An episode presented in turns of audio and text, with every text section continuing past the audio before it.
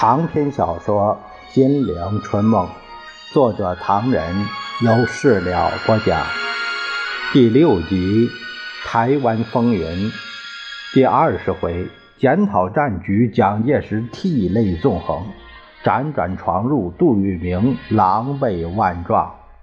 下集。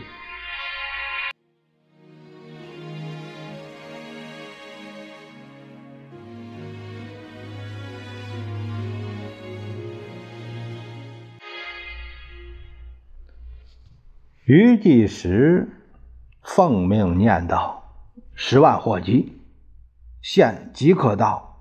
梅河口已在匪军猛烈炮火之下粉碎，我军退守山地，正苦战中。海龙方面争夺战惨烈进行，四平街又趋紧张。城区两公里处已发现匪军机场落弹过多，无法使用。匪攻势猛烈。”直部正浴血堵击中。开远北之马士堡发现匪军，我军沿中长路推进。昨晨十时克范家屯，今午进陶家岭，距公主岭五十里。匪军主力似已他移。四平街我政府人员开始撤退。滦河东岸情况转急，迁安县城情况不明。山海关西约四十里处之石门寨，我已被迫退出。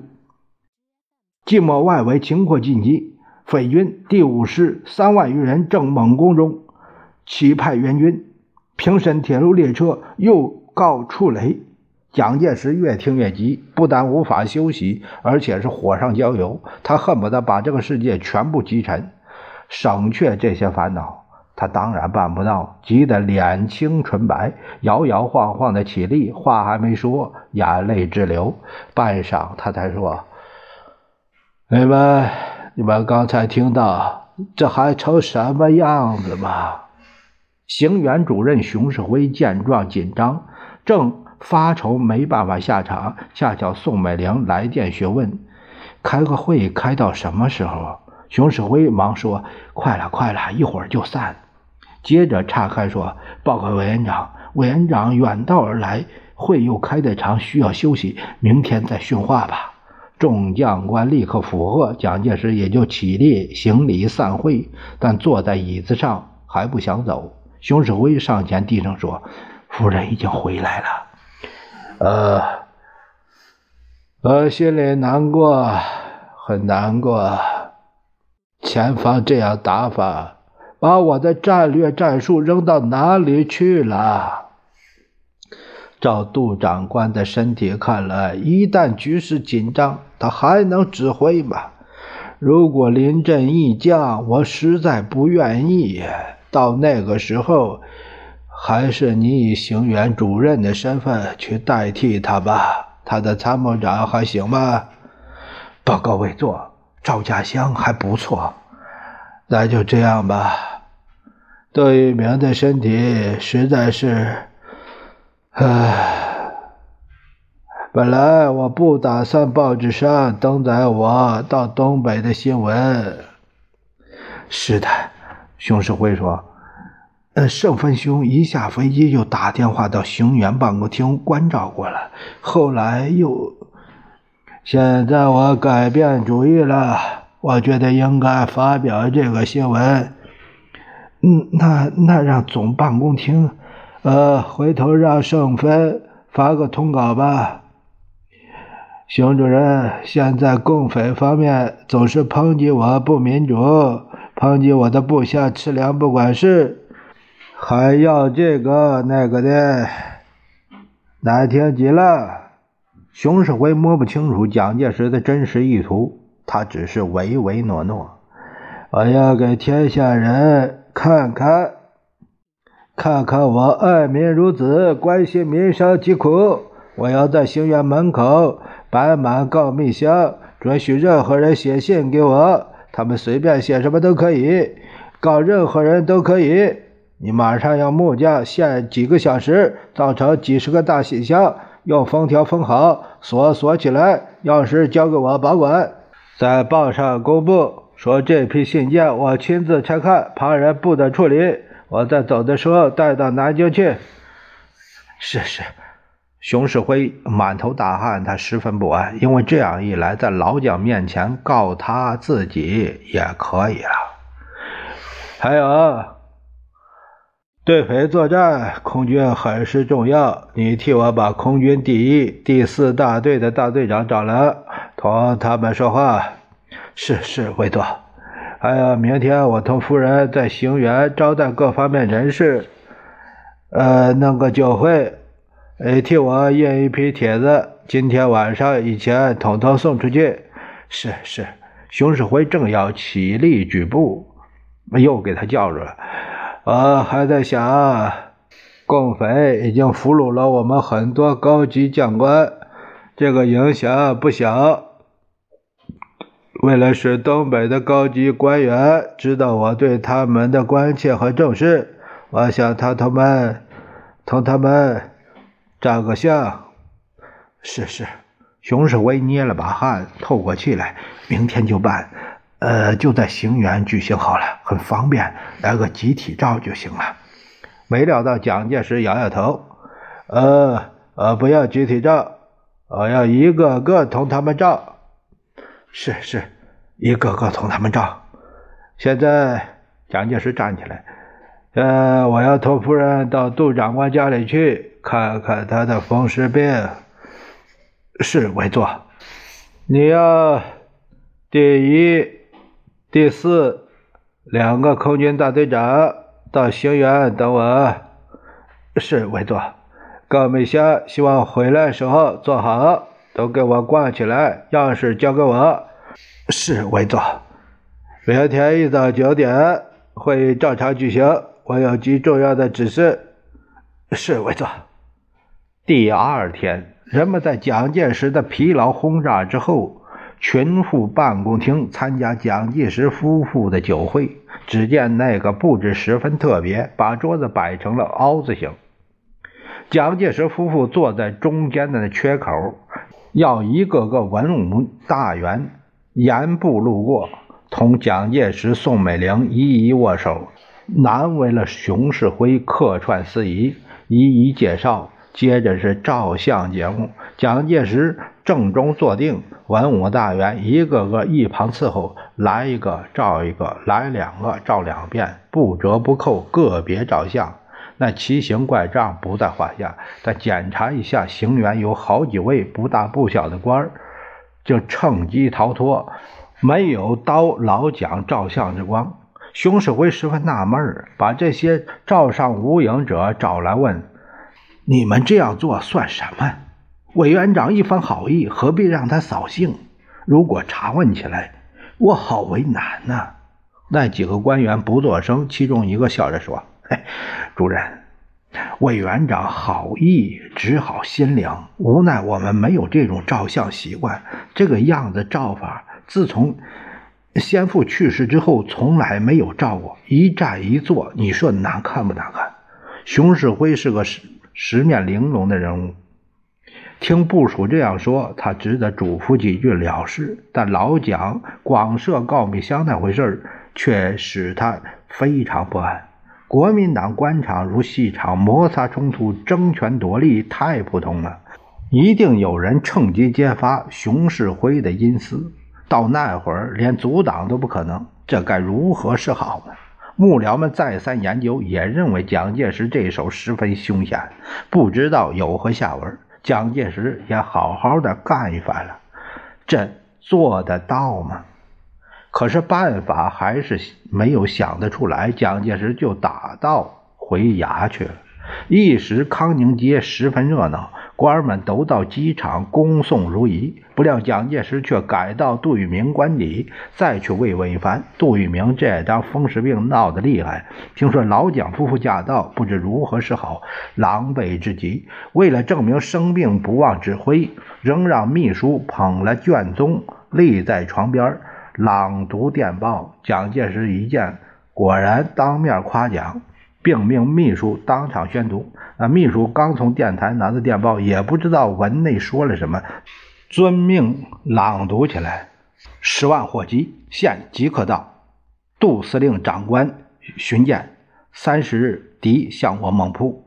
海龙、朝阳镇，我军六十军暂二十一师当即展开顽强抵抗，唯因孤立无援，乘夜弃城转进，守至伊通东南之朝阳山，拟向长春撤退，但遭匪军伏击，西退未毕，折向东北，拟去吉林。不幸为敌追击，于崇山峻岭中被缠三昼夜，无法脱身。我吉林守军六十军第幺八二师闻讯派出一营赶往增援。今晨到达双河镇时，不幸中伏，全部壮烈牺牲。我部乃被围于双阳东南之五家子及吉昌镇地带，师长荣耀复创。下落不明，副师长任孟宗中弹殉职，毙伤总数两千三百余名。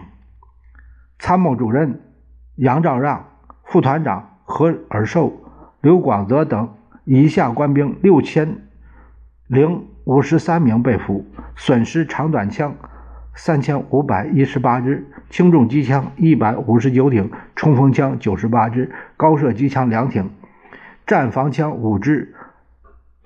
迫击炮九门，六零炮十六门，山炮九门，弹药二十余万发，战马六十匹，电话机六十三部，电台五部。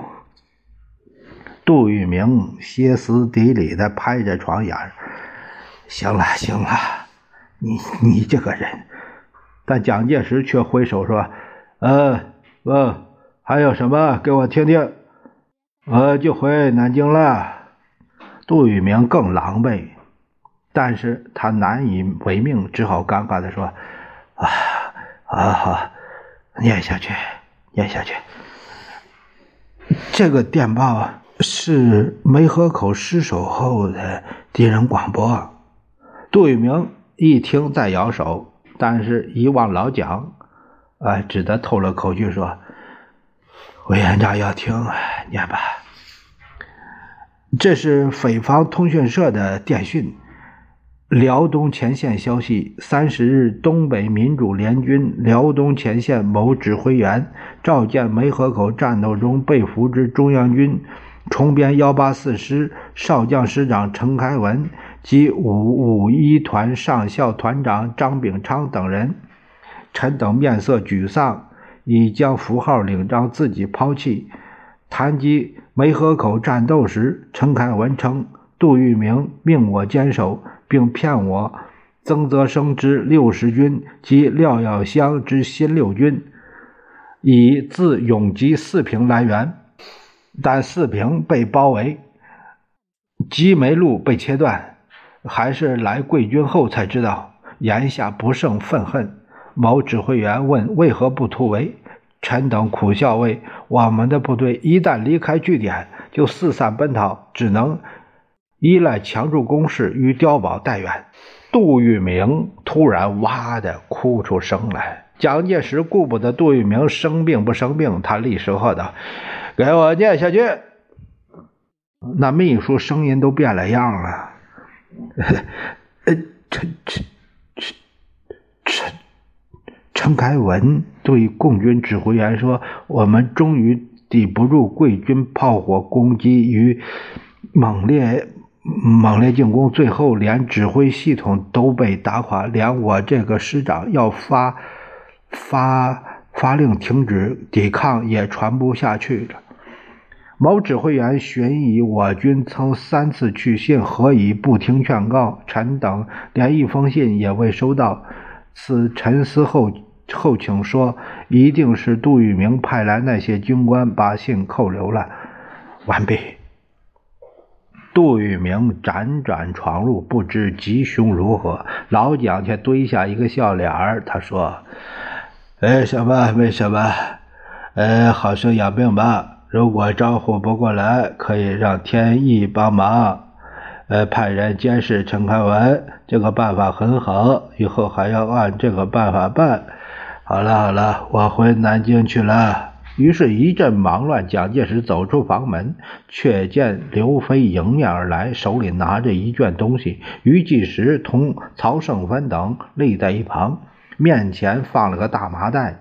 蒋介石好生奇怪呀，什么事？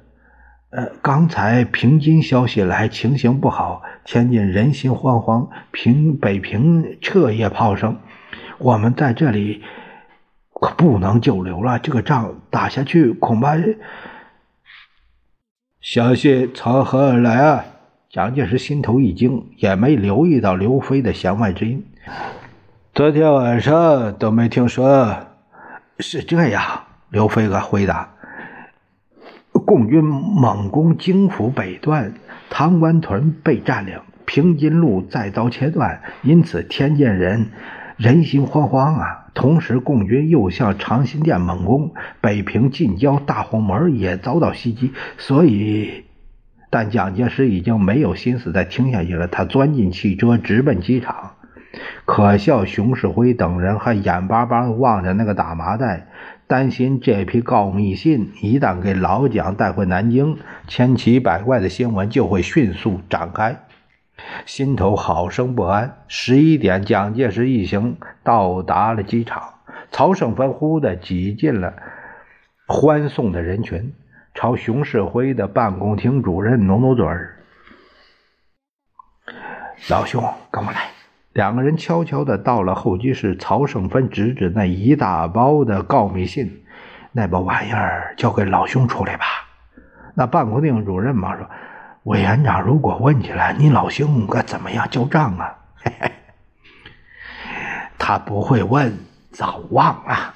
说罢，跟在老蒋身后，鱼贯上机，铁鸟升空，熊式辉的心也落了地。